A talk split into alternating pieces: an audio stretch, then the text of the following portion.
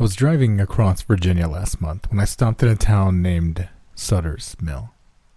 The reason for my travel is largely unimportant. I work for a large publishing house, planning and prepping sites for book signings and readings for several of their local big authors when they have book tours in the eastern half of the United States. I've been doing it for five years now, which means I've logged a lot of hours on the road, and I thought I'd seen just about every small town between the Mississippi and the Atlantic. But I was wrong. The only reason I even took the road that led me to Sutter's Mill is because of the bad highway detour combined with my GPS crapping out for good 50 miles.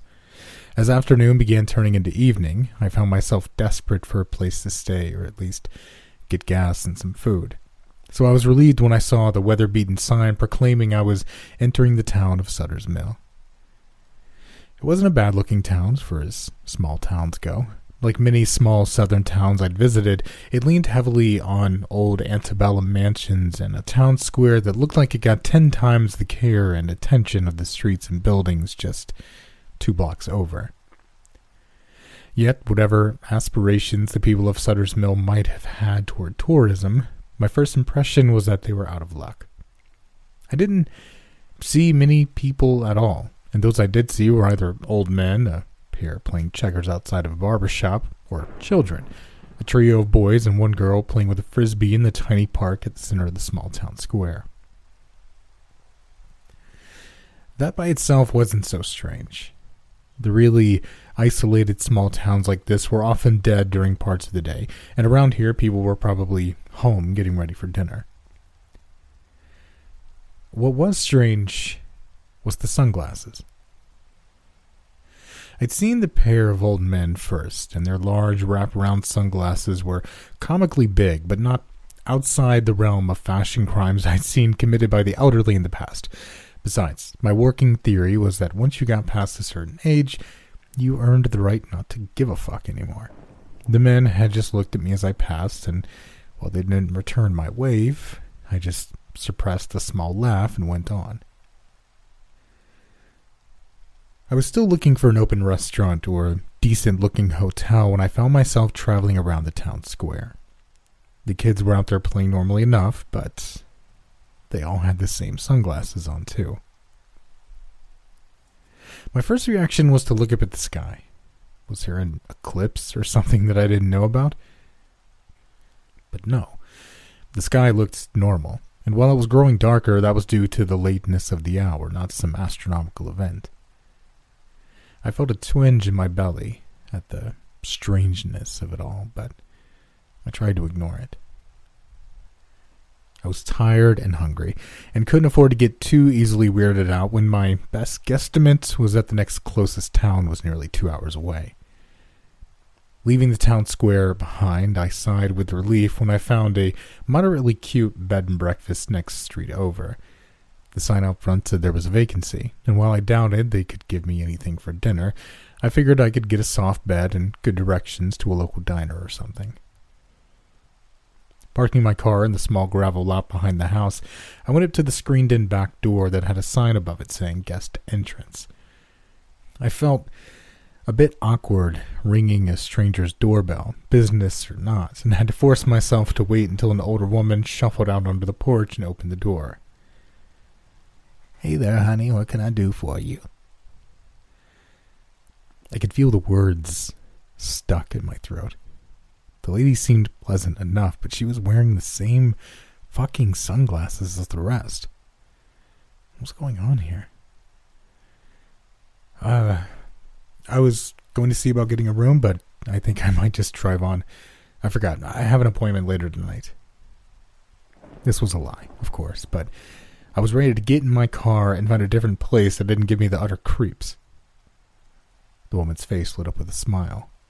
Oh, yes, we've got a room that'll be perfect for you. Come on in. I started backing down the steps. No, really, I have to be going. She flapped her hand at me dismissively. Nonsense. Pretty young thing like you doesn't pay to be out on the road late at night. Come in and see the room at least, and if you decide it still isn't for you, I'll at least point towards where you want to go. I almost resisted further, but I didn't see what the real harm was in looking at the room. I was tired. The place looked fine from the outside, and if the woman tried to do some kind of weird shit, I felt sure I could handle her physically. So, I tried to put on a smile. I nodded and followed her inside. The interior of the house was beautiful, well decorated, clean, without coming across as overly staged or sterile. The woman led me at a slow pace up a creaking staircase to the second floor, and when she opened the door to the room, I felt myself relax some. The room looked normal and had a phone, a small but relatively new LCD TV, and a queen size bed that looked wonderful after hours on the road. It even had a little laminated card on the table with the Wi Fi password. Seeing all the trappings of and connections with the outside world made me feel less like I was in the opening act of a horror story. And when she told me it was only 75 bucks for the night and it included breakfast, I decided to stay. The owner of the B&B told me her name was Valerie as we went back downstairs. Didn't have much to offer in the way of dinner, but she could point me to a nice steakhouse just on the other side of town square. When I mentioned I was a vegetarian, she quirked an eyebrow from behind her dark glasses and gave a little laugh. Well, I'm sure they'll find you something to eat too. I headed back to the car and roamed around for 20 minutes, looking for other options for food than the steakhouse. The kids were thankfully gone from the town square now, but I had no luck finding any other restaurant that looked open. Resigned to eating a mediocre salad bar, I pulled into the steakhouse parking lot. It was packed with cars, and given the lack of options in town, it was kind of easy to see why. Still, I thought it was strange I hadn't actually seen anyone driving around or any other people yet at all. When I went into the restaurant, I found there were only a couple of handfuls of people sitting at the various tables and booths inside, less than half of what I would have expected based on the cars outside. But that thought fled as soon as I realized everyone in there were wearing the same sunglasses, too. I almost bolted right then, but something made me stay. I think part of it was a slowly building sullen anger. I felt like I was the target of some weird, elaborate, practical joke, and I didn't like it. Didn't like reacting to it. So I forced myself to approach the hostess and ask for a table for one. When my waitress came over, she told me her name was Holly and she'd be taking care of me tonight. What could she start me out with? I surprised myself by pointing at her sunglasses. Well, Holly, not trying to sound like a bitch, but can you tell me what the deal is with all the sunglasses? It's dark outside, and everyone I've seen in this town is wearing them. Is it some kind of town fashion trend or joke or something? The girl visibly paled at my questions, clutching tightly at her order notepad. Well, I guess it looks funny to someone not from here, but it's part of a special treatment we have here. It helps a lot, but it makes your eyes real sensitive like. I frowned at her, my curiosity supplanting my irritation and anxiety for the moment. Treatment? What kind of treatment, and what does it help? Um, well, I a man that looked to be in his 30s, as best as I could see around his stupid fucking glasses at least, came up and patted Holly on the arm. now, Holly, don't do this nice lady up with your chit chat. Go get her a water and let her ponder the menu for a minute. Holly looked between the man and me before nodding and hurrying out of sight. The man looked back at me with a yellow toothed smile. You have to forgive her. She's a good girl, but she does love to talk. I raised my eyebrows. Actually, I was the one doing the talking. I was asking about everyone wearing sunglasses and what kind of treatment you all are getting. His smile widened slightly, or at least he showed more teeth. Oh, it's a private matter, you understand. We're lucky enough to have talented doctors around these parts, and she helped us all greatly, but it's not my place to divulge into other people's business. I'd already decided I was leaving the restaurant and the town right away, but I wanted to tell this smarmy fucker off first. Sliding out of the booth, I looked at him levelly. So what keeps you from telling me what they did to you then? He chuckled. Why, nothing, of course. He reached up and pulled off his glasses. They helped me to really see. I stared into where his eyes had been, but now they were just raw, red sockets with the withered remnants of cutaway eyelids curled at the upper edge like a drawn up window shade. He leaned forward merely to give me a better look. And I can see so well now. Inside the sockets, there were endless tiny eyes. They shined in the dim track lights overhead, a flowing, rippling mass of white and red like a froth of bloody milk that was shot through with veins of black that seemed to bind one speckled orb to the next. A thicker gray strand of tissue ran across and into the bridge of the man's nose before flowing into the other socket where the same shifting horror was repeated. I was already screaming and backing away when I felt rough hands grabbing me from behind. They drugged me back through some double doors that led to a large kitchen, except the back portion was clear of any equipment. It didn't take long to see this was because the concrete floor had been broken open and led down into the earth. I'd been kicking and fighting hard before, but I redoubled my efforts now. I felt my right shoulder protest and then issue a bright flare of pain as my shoulder popped out of the socket, and I had a moment where I thought I was almost free, but then the hands were clamped on me tighter as they drugged me down into the tunnel below. We traveled along a dimly lit path that was periodically illuminated by work lamps, and more than once we intersected with other paths heading off in other directions. The further we went, the more I felt like these monstrous lunatics were ants carrying me to the center of the anthill. Except I soon realized we were going up again, and I found myself wincing as I was pulled out into the bright lights of what appeared to be a local high school gymnasium. There were a few people in the stands, but many more were milling around on the floor of the old rundown basketball court. At center of the court was a tall woman in a floral skirt and a long white coat. As I was dragged closer, she introduced herself as Dr. Thurber. I'm so glad you could join us tonight. We don't get a lot of visitors to our little town, and if I'm honest, that's been a good thing up to now. Her lipstick was too bright red and slightly smeared as she leaned closer to me, only enhancing the look of madness I saw in her eyes. But I think we're finally ready to share our gift with the outside world. There have been some missteps to be sure, but I think you'll find the treatment is a lot less painful and more agreeable than it used to be. I realized she was talking to me with the same sing song monotone that some doctors use when they get ready to give you a shot or do something else unpleasant. And then I glimpsed the piece of metal she was pulling from a nearby tray. It looked like a sharp edged ice cream scoop. Hands were pressing against my face now, holding my head still despite my struggling. God, no, please. Please don't. I won't tell. Just please.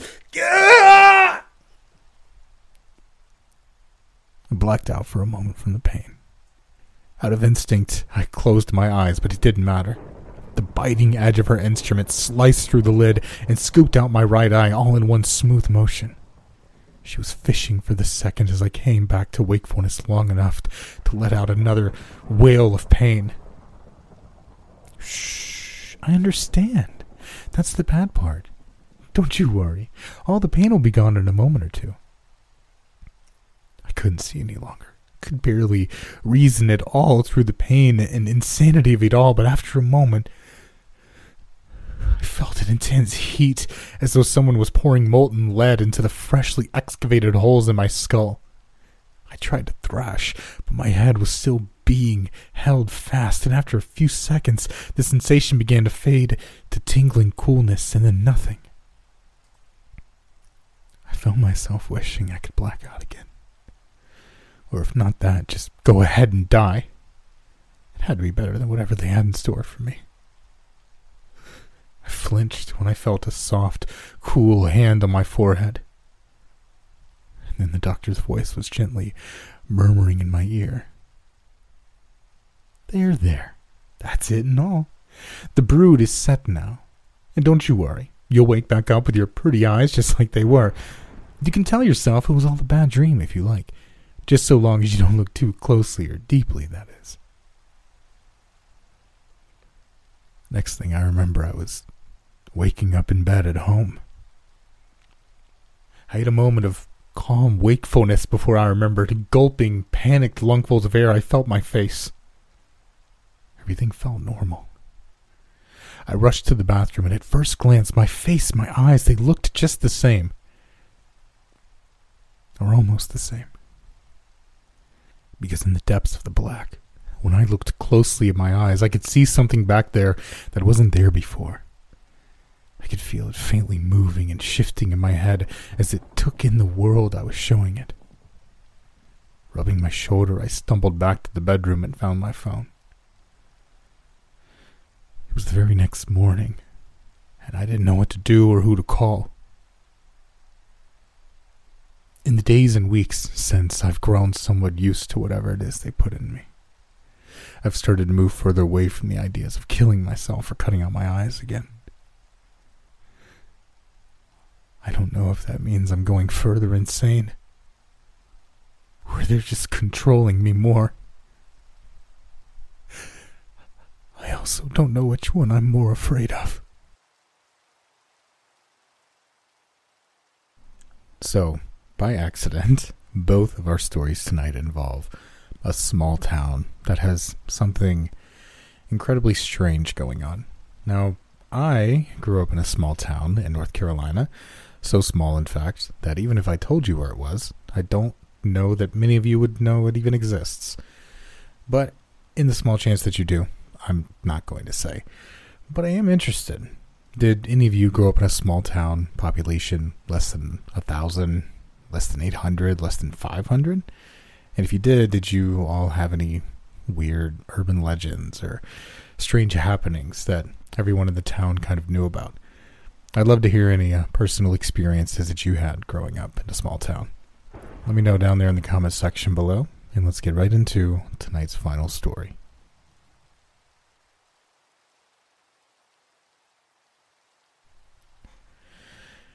The darkness is insurmountable here. The air reeks of salt water, decaying fish, and other human stenches that I cannot even begin to imagine, even if I felt the desire to. An unearthly black fog has settled over the city as it does every night, and I yearn for a daylight that feels as though it may never come. The night in the Malavera is oppressive, almost as though if it were not night at all, but rather the natural state of the world around the city. Of course, there's hardly a problem with the town itself. The problem is what inhabits the town.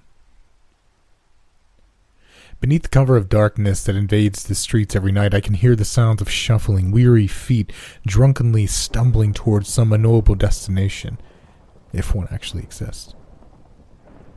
From outside, I can hear the sharp words of ghouls wandering around, starting fights and wreaking havoc. The one place that they never venture is Port Luna, for all Malvera knows never to descend to the seaside before the sun had broke over the horizon. Stories of disappearances and unexplained occurrences led to the superstitions and urban legends of deceiving demons and malevolent spirits haunting the area. Instead, these creatures, for they can never be called human, roam the streets throughout the rest of the city, a nightly disease that infects the city once dusk falls that is purged as soon as the sun rises. Life here is almost unthinkably dangerous. And yet, I call Malavera home. The grim undertakings of the nocturnal do not consist of life in Malavera, rather as a mere part of life. During the day, the city is an entirely different place. The oceanside air carries a scent of tranquility and freshness through the streets. The people who fill the roads with the daily hustle and bustle are polite and kind, and I used to have friends among them. The sun overhead shines down, and when I look out to the sea from the port and behold the glistening waters shimmering beneath the warm sunlight, I think that there is no jewel upon this earth that can rival its beauty. If the city truly is cursed, it only reveals itself at night. When the sky takes on that dark blue hue, the clouds fade under the cover of night. Families retreat into their homes and lock their doors, and the sea loses that glimmering beauty. I too barricade myself in my quarters to wait out another night. It's been that way for as long as I can remember, and it will be this way until the ocean itself rises, seizes the city in its wet grip, and drags Malvera down to the briny depths. I'd be content with this crude system were it not for a particular night that I'd spent outside the safety of my home. I'm a man who has survived Malvern at night, but at the unexpected cost of my very sanity. Whatever still dwindles within my head presents you with what I can recollect of that terrible night, but with this dire warning. Never go outside in Malveria at night. I was a young man of about 24 years when it happened, and I'm ashamed to admit I was not of an agreeable reputation. Indeed, I had made mistakes in my life regarding my career choices, though were it not so damned easy, I would not have been bothered. At my side was a fellow whom I long revered and called a friend. His name was Amicus, and together we managed to successfully swindle many sailors out of their money. Our original scam was a simple one. In addition to docks holding large ships at faraway places, Port Luna also held a thriving market that began at dawn and ended shortly before dusk. Sailors would come to trade with the local merchants, and Amicus and I would disguise ourselves as such in order to fool the sailors into buying our goods. The items in question, such as fruit or spices, were actually purchased from other stalls. We would then sell them to eager sailors for twice the price, which meant that we would purchase a dozen apples or oranges for six pieces and then sell them to sailors for twelve or thirteen on days that we felt particularly bold. On one occasion, we sold a dozen oranges to a group for thirty pieces.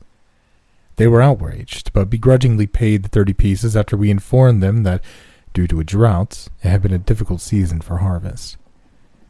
The sailors who had been out to sea for so long that they had become desperately in need of fruit were pitifully easy to fool. Over time, our scams became more elaborate. We would take simple balls and paint them to resemble fruit before filling a crate with them, stacking real fruit on top in order to conceal the deceit. We would then deliver the crate to a newly arrived ship for the ludicrous price of fifty pieces, and the captain, upon inspecting the fruit on top, would pay us. Soon we realized that painting all the balls was unnecessary effort, and instead wedged a large piece of cardboard halfway into the box, filling the bottom part beneath with sand to make up for the difference of weight and give the illusion of it being full of fruit. We garnered a notorious reputation around Port Luna, though our tricks continued to prove effective for many months, as sailors would not fathom our treachery until they had long departed out into the sea, at which point it was far too late to voyage back to Malavera. Of those who were so infuriated that they returned to port to seek us out, we would simply leave the port and not return until we were absolutely sure that it was safe. It was in this fashion that we operated for months, until the day came that I had never anticipated would find me trapped on the streets of Malvera after dark. Amicus and I were convincing the captain of a crew of newly arrived sailors of the quality of our product, which, for the curious, was a simple crate containing a dozen or so oranges, our carefully made fakes, and the sand, when a delivery boy happened to pass from the same stall that had sold us the oranges a week prior. He caught on to our trick once he spotted the oranges and loudly informed the captain that our attempted trickery and stated that the oranges were not only soon to be overripe, but were no longer fresh. However, the captain still seemed uncertain, and we may have still salvaged the scam with our pride intact had the delivery boy not gestured to face and declared it a dishonest face. This short remark irritated Amicus so fiercely that he, holding the crate with one arm, made to grab the boy with the other hand and was so careless as to let the crate fall from his grip. Upon hitting the dock, the crate broke in half, spilling ripe fruit, balls, and sand at the captain's feet. He must have been warned for our screams by other sailors, for at the revelation of our deception, his face became quite red, and he reached for the cutlass at his belt. The first few raindrops of seaside storm fell as Amicus and I hurried away, leaving the crate where it lay like a monument of our shameful falsehoods on the dock. Amicus and I were forced to flee from the wrath of not only the sailors, but the police overseeing the market when the delivery boy alerted them to our tricks. Amicus and I tore out of Port Luna and into the streets, spurred onward by that fabled adrenaline rush of fear as the sailors yelled profanity as they pursued us, and the policemen blew their whistles as they attempted to maintain order. I remember roughly bumping into a woman on the street as I hastened to keep up with my friend, knocking her to the ground and sending the foods that she had been carrying in a basket into the air, though I hardly noticed it at the time. Instead, all that mattered was our escape. Fortunately, at that moment the clouds opened and a downpour of rain fell. Seaside storms are hazardous, and in the chaos as people fought for shelter, Amicus and I believed that we would make our getaway down an alleyway until we heard the captain's boots still clamoring after us in a determined hunt. I could feel the polished blade of his cutlass whistle through the wind behind me. At that very moment, much to my relief, his foot landed on a recently made puddle of rainwater, and he slipped and fell into the cobblestone. Amicus and I were free to make our getaway, but at that moment some fool pulled a large horse carriage at the end of the alley and stopped, blocking our route for escape. Behind us, I could hear the captain rising to his feet to resume his chase. Our time to escape was limited, and I began to panic. The driver had stopped his carriage, with the wheel blocking any hope that we had of climbing beneath it. Amicus did not hesitate. With his superior height, he leapt into the air and seized hold of the carriage's roof. His boots kicked the side of the carriage as he pulled himself atop it, and he looked back to cast me one last pitying look before he disappeared over the other side of the carriage, leaving me to my fate. The captain advanced upon me, but at that moment, a policeman appeared at the far end of the alleyway, loudly blowing his whistle. The captain lowered his cutlass in confusion and turned away from me to face back to the policeman. Behind me, the door to the carriage opened, and a man in a black hood, a man who I presumed to be the carriage driver, peered out at the scene in the alleyway.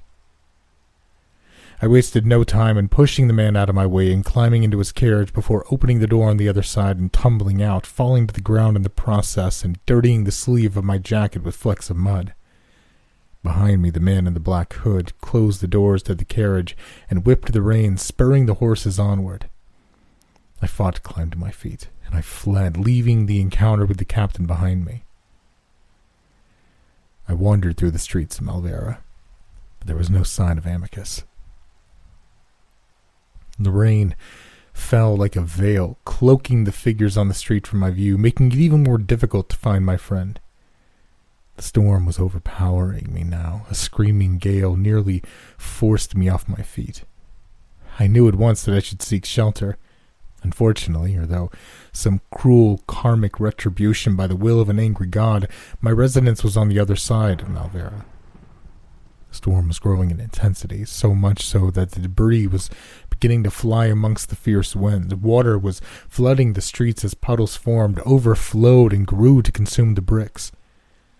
I was desperately in need of a place to wait out the storm, so I began searching the shops that adorned the sides of the street for one that was open to no avail. It was getting far too late for any respectable establishment to have its doors open to customers. Rather unwillingly, I found myself huddled deep in an alleyway. The rain soaked my clothes and chilled me down to the bone. It was there that I suffered for an unknowable amount of time, though the buildings around me weakened the wind to a slight frigid breeze and the downpour was barely tolerable. By the time the rain stopped, I was shivering. My clothes were damp, and each movement that I made sent droplets of water flying from my body. My shoes were nearly ruined from being submerged for so long in the growing ocean that had once been the street, and my toes were numb from the icy temperature. When I exhaled, a cloud of white mist emerged from my mouth, and my spine would quiver. I was shaking, though I know not if it was from the unbearable cold or the sudden realization of my predicament. Even from where I was hidden in an alleyway, I could see the sky above, though even though I already knew what would be waiting for me, my stomach sunk deeper and deeper as I slowly left my refuge for the Malvern streets, my gaze still fixated on the sky.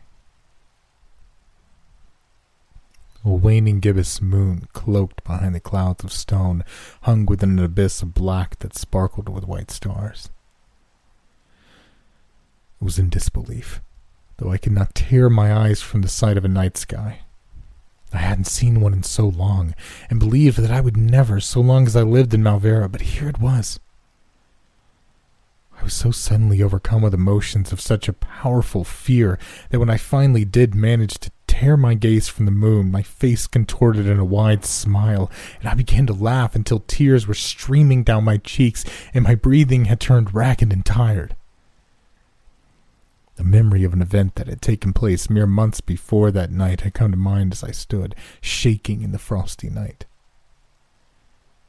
I had been in my den, taking shelter for the night, when from outside came a sudden ruckus. A panicking man was running from house to house, banging on the doors. Even now, so many years later, I can remember the sound of his screams. I'm not one of them. I don't belong out here. He was shouting, pleading to be let inside. I had the blinds pulled over the windows, yet I still ducked down in front of my desk when he came by my door and rapped his fists on the wood. Please, somebody, they're coming! A frozen place. I did not dare to rise from my chair to cross the room. From where I was, safe inside my own home, I listened to the man attempt to rush to the next house, but I never heard him knock on the door.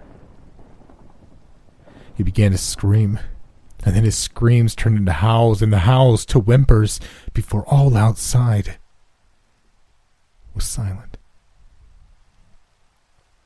As quietly as I could, I rose from my chair and went to my bedroom before closing and locking the door, and tiredly climbing into bed where I would toss and turn for the rest of the night. The morning after, I left my home to see a tattered jacket lying in the street in the same area that the man had been shouting. People trampled on it as they made their way down the street. Was that to be my fate? To fall victim to whatever foul nightmare prowls the streets in the darkness? It appeared that my only chance for survival would be to seek shelter in my own home on the other side of Malvera. I feared that if I remained in place much longer, whatever unseen monstrosities that I'd heard every night would soon be upon me. I had no time to waste and began my long trek. I strode along the streets, wary to be traveling in plain sight. I looked to the shadows of the alleyway, thinking that they would prove an invaluable hiding place, but the darkness was so absolute that I could not tell if there was anything moving within the shadows. It was then that I caught my first glimpse of a denizen of the night. He looked to be old.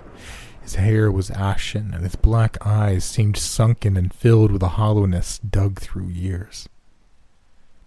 His crooked teeth smiled at me beneath a wide brimmed black hat, and his black trench coat seemed long, almost too long.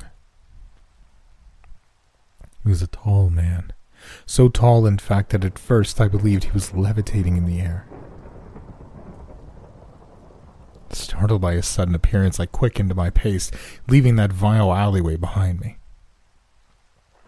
I dared not to look back over my shoulder for fear that he would be following. It wasn't until I reached the end of the street that I ventured a quick glance over my shoulder and saw, to my immense relief, that there was no one. My relief was short lived, as I looked back down the street and was met with a shock. I was fully aware of the amount of nighttime ghouls wandering the streets of Malvera was vast, though I was not aware of the full scope until that very moment. The street was lined with a wide array of strange creatures, and I now knew that my assumption of these nighttime stalkers not being human proved true. The pungent stink of decay and squalor filled my nostrils as I stood paralyzed by the horrifying sight before me. creatures sat in doorways, motionless, paced the streets restless, or stood huddled in unsettlingly close circles, whispering in indiscernible voices. None of these nocturnal freaks seemed to pay me any attention, however, so I wondered if it might be possible to simply walk down the street. My only other option was to detour through an alleyway, but without knowing what sinister entities lurked in the shadows, I could not bring myself to enter the alley. Trying to keep myself from shaking so harshly, I began walking down the street and past the ghouls.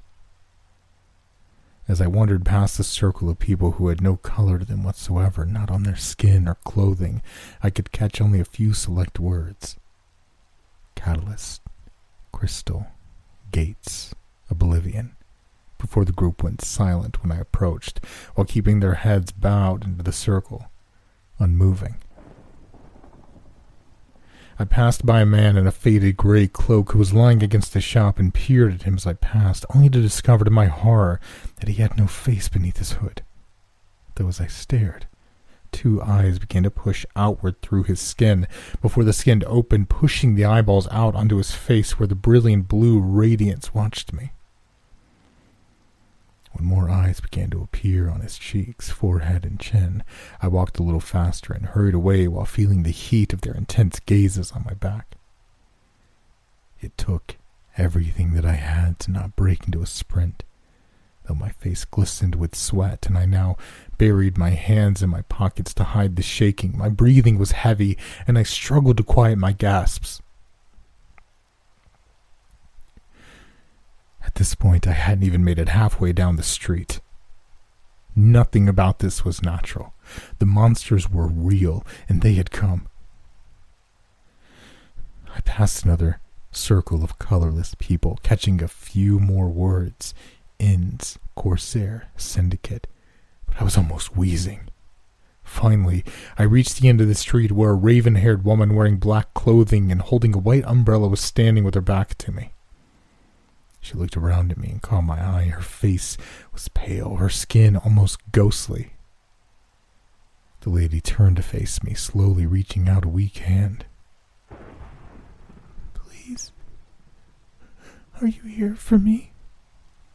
She asked in a voice that was a little more than a whisper. So empty, so cold. No, I stammered, backing away as the empty lady slowly moved closer, her hand still extended. I- am I'm sorry, I-, I can't help. Suddenly, a rough hand clamped down on my shoulder and pulled me so violently that I was nearly yanked off my feet. Instead, I whirled around to find that a sailor, covered completely from head to toe in a muddy grime, had grabbed me in his cold, unyielding grasps. His eyes flashed darkly, filled with a bitter malevolence, but his beard seemed to be made of something other than hair. I felt my stomach sink when I saw his beard moved and realized it was made of fingers, some twitching, others pointing toward me as if trying to grab me. You ain't one of us, he croaked in a hollow, gravelly voice that sounded as though it had come from an abyss at the end of the ocean floor. You don't belong here. Let go of me! I struggled to pull away from his hold. The empty lady was still crooning behind me. He was slowly pushing his face closer to mine, and the fingers reached out for me. At the last second, I pulled my head back and threw it forward, feeling a satisfying crack where his nose was as he stumbled back, releasing me from his powerful grip. But the clammy fingers seized hold of my face. Shrieking, I pulled away, but the fingers did not relinquish their hold. His beard stretched as though he had a long arm protruding from his face, and I could hear the gruesome sailors cackling in my ears. It was only when I opened my mouth and bit down on the fingers trying to climb inside that he howled in pain and the fingers retracted. Disoriented, I scrambled to get away, my footsteps sounding like thunder on the bricks as I ran for my life. I paid no attention to the freaks lining the streets or the circles that went silent as I neared. Instead, I was so caught up in my mad dash to even remember which direction I was going. All that mattered was getting away from the monsters, but that feat was impossible in a city filled with them. My fearful run began to garner their attention to the creatures. Some seemed uninterested, others called after me, but some lunged to catch me. A woman with long, greasy black hair dove at me from a familiar alleyway. Her lips parted sideways to reveal jagged, broken teeth, and she hissed at me. Panicking, I nearly lost my balance, trying to turn in a new direction, and ended up running beneath an archway into Port Luna the nocturnal forbidden area where no stalkers would dare wander after dark, for forces far more chaotic and malign than they inhabited this area. For a moment, I thought I caught sight of a ghostly sailor wandering the edge of the port with a lantern in hand, but his beard was not as proclaimed, and he was wearing the garb of a captain. The sudden howling of a wolf somewhere nearby startled me, and I reflectively tensed up at the sudden sound before it abruptly stopped. Everything seemed so quiet in the port, which I thought was odd at the time, but the reason why did not occur to me until much later. During the day, in addition to the rowdiness of the market, there was the constant crashing of waves against the docks and the squawking of seagulls. That night, the ocean was impossibly silent, and the only living things were watching from the shadows, their presence felt but unheard. I so desperately wanted to run from that unholy place, but my feet seemed locked in place. I was paralyzed with fear, my whole body tangling with shivers. It suddenly became very cold when I looked out over the ocean. The moon did not illuminate the waves. Instead, was blacker than the sky, so it more resembled an endless abyss yawning over the horizon. It felt as though my blood were turning to ice as I stared numb at the unnatural, unrecognizable sight before me.